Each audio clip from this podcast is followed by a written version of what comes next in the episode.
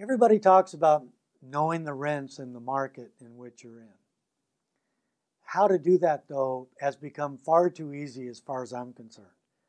We just go to the computer.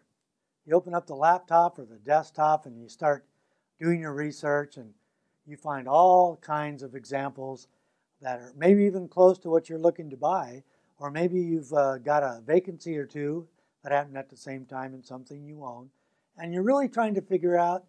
You keep hearing everything's going up, so what should I ask? That's okay. That will establish the bar for you. Don't believe it. The first thing you want to do is get on the phone. You want to call any owners that you happen to know in the area. If you've invested out of the area, you probably don't know anybody. But if you're local, ask them, find out. Then the next thing you do is get your handy dandy clipboard, your legal pad, and a pen, and put on your running shoes and start knocking on doors. Go to the exact neighborhood where your place is and go to the rentals. Go to the manager if they have one. No tomfoolery. No, I'm going to college and I'm writing a paper. Say, look it. I run some apartments here, or I have a rental over here. I'm just trying to figure out what I should charge for rent. What, what, what do I have to pay here? Nine times out of ten or more, they'll tell you. You want to start writing everything they tell you down. Sometimes you luck out and you get to be shown a place, and you'll find out that, yeah, they might get more rent than you, but you find out that the reason is your people are paying for trash and theirs aren't. And they get a little bit more rent because of that. There's all kinds of reasons. The owner of that duplex might be paying for both tenants hot water. That adds up.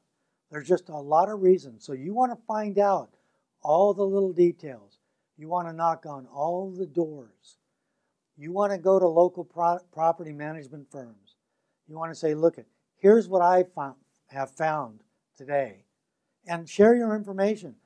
Usually you're not going to tell them anything that they don't know, but you never know. They'll at least appreciate the offer. They might be able to tell you. Of course, they're going to try to recruit you.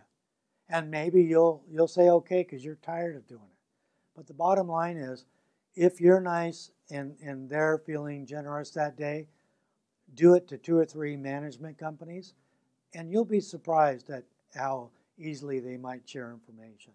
You want to find out what expenses you have that that your competition does not have, and vice versa.